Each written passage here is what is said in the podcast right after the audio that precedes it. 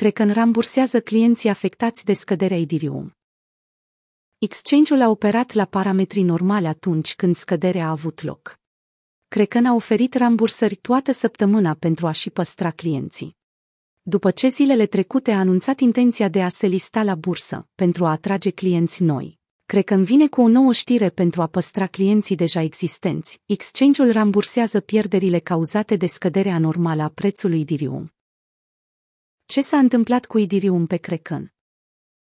În 22 februarie, prețul ETH USD a scăzut de la 1935 de dolari până la aproximativ 1500 pe majoritatea exchange-urilor, însumând o corecție de 22%.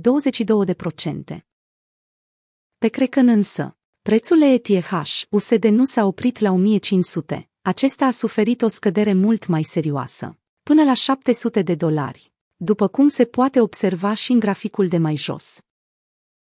Kraken a investigat scăderea și a concluzionat că exchange-ul a procesat corect toate ordinele. Șeful executiv, Jesse Powell, a explicat într-o serie de mesaje postate pe Twitter faptul că scăderea prețului a avut loc din cauza unor ordine foarte mari de vânzare. Acesta și-a mai îndemnat clienții să nu tranzacționeze cu levier dacă nu înțeleg pe deplin riscurile pe care le implică. Yes. Urjobis to secure your funds. Not to tell you how to trade. Please don't trade on leverage if you don't understand the risks. Jesse Powell Jespo, februarie 23, 2021.